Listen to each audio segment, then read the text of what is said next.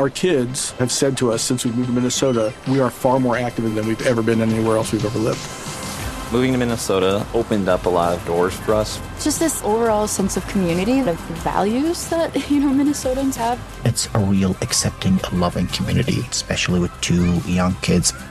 See what makes Minnesota the star of the North. New residents share why they love calling it home at exploreminnesota.com slash live. Now we've got Frank in Texas on the line with a structural question. What's going on at your money pit? Yes, I've got a, an older home, post and beam construction. I have about a four by eight beam that's cracked diagonally, and I've already poured a footer, a two foot by two foot by six inch footer, and I plan on bracing that.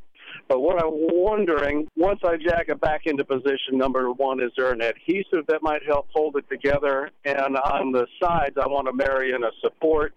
Should I use OSB, plywood, or uh, two by eight? What you would do is you would put another beam next to it that has to go the continue the same width, it has to go bearing point to bearing point as the split beam, and then you would glue it with a construction adhesive from the new beam to the split beam and I would bolt them together.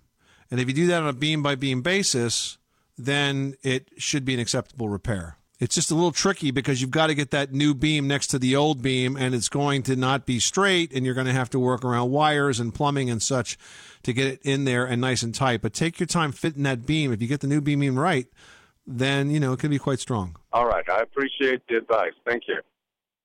Our kids have said to us since we moved to Minnesota, we are far more active than we've ever been anywhere else we've ever lived.